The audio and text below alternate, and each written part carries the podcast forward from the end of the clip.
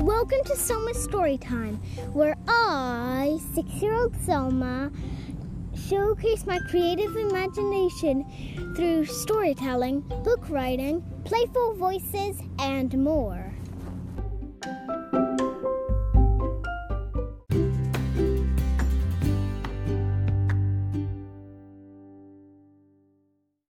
Hello and welcome to episode two of Selma's Story Time. This one's going to have the real podcast thing. We're going to be telling a real story today. The story that we will be telling is part of an imagination game we've been playing for a few It's months. It's not a game.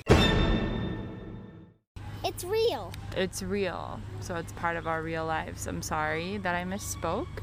Um, this story is about three sisters who live in a cave.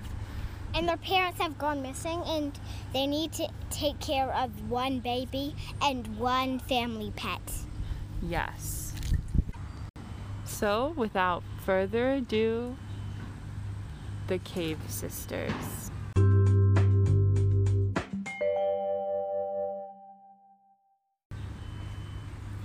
The Cave Sisters, Chapter 1. This one's gonna have a narrator.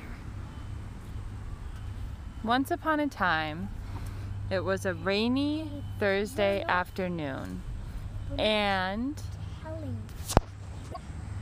I was just informed that we're not telling the story, we were just narrating it. We will narrate the beginning. Okay. Oh, Once upon a time, it was a Thursday afternoon. Storms filled the skies, and the three sisters looked around with no parents in sight.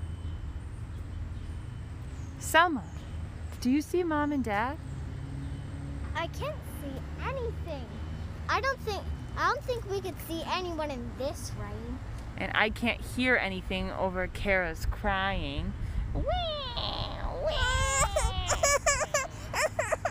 What are we going to do? We need to get out of this rain, Selma. How can we head back to the caves fast? I don't know. And I can't hear any sign that we normally hear on sunny days to get back to the caves. Over Kara's crying. It looks And that thunder. It looks like we're gonna have to keep our eye out for an elk ride. Yeah. Is it is that a station? Yep, I think that's definitely a station ahead. We better get going. Come on, we should hurry. I'll pretend. Yeah, we should hurry really quickly to get to the elk station before they leave without us. Did you grab all of Kara's food and some supplies for us for the road? Yep, and I've got Trixie. She's in the back. All right. All aboard. Okay, quick, hurry, get on. Yeah. All right. Where would you like to go, Mrs.? To the cave village, please. Okay. How many? Four if you count Trixie. We have to get back before sundown. Okay. Gets it on. Thankfully, the girls made it onto the elk ride. And as soon as they approached the elk village, they noticed something strange. Selma, why are all of those people gathered in town square? I don't know. It doesn't look like any of those signs are, and they're not even wearing raincoats or carrying umbrellas. They don't even have umbrellas, but they're shouting something. What are they shouting? Can you listen? Yeah. Oh, yeah, yeah. Yeah, yeah, yeah. What do you think they should be saying? Let them go. Let them go. So it sounds like they're shouting, let them go. What could they be talking about? They might be talking about our parents. Let's We've go ask someone. We've got to keep an eye on that murder. Oh, I think, like, they might be shouting to someone who they intend might be bad about our parents. Okay. We've got to go now. Excuse me, sir, what is all the shouting about? Well, don't you know? They captured the dragon. The dragon has all of the magic that this cave village has ever seen. With the dragon captured, no one's powers will work. oh no, I need to go run tell my sisters. Thank you so much, sir. Have a great day. Selma, I just heard that they've captured the dragon, so we're not able to access any of our magical powers, and we need those to find our parents.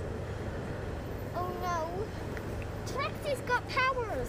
No one can take her powers away. Trixie was the girl's family pet. This family pet was passed down from their great, great, great grandmother.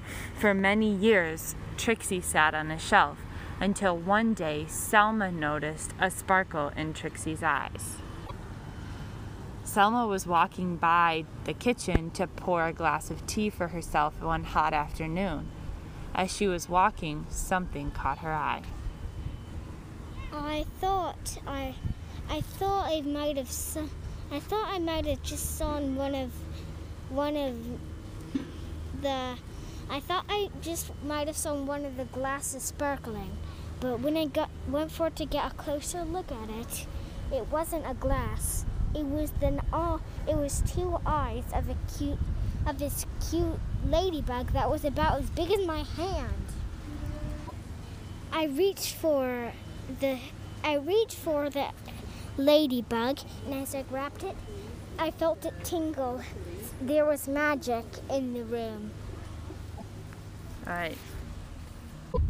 So, with the magic of Trixie and the family ladybug, the girls were destined to find their parents.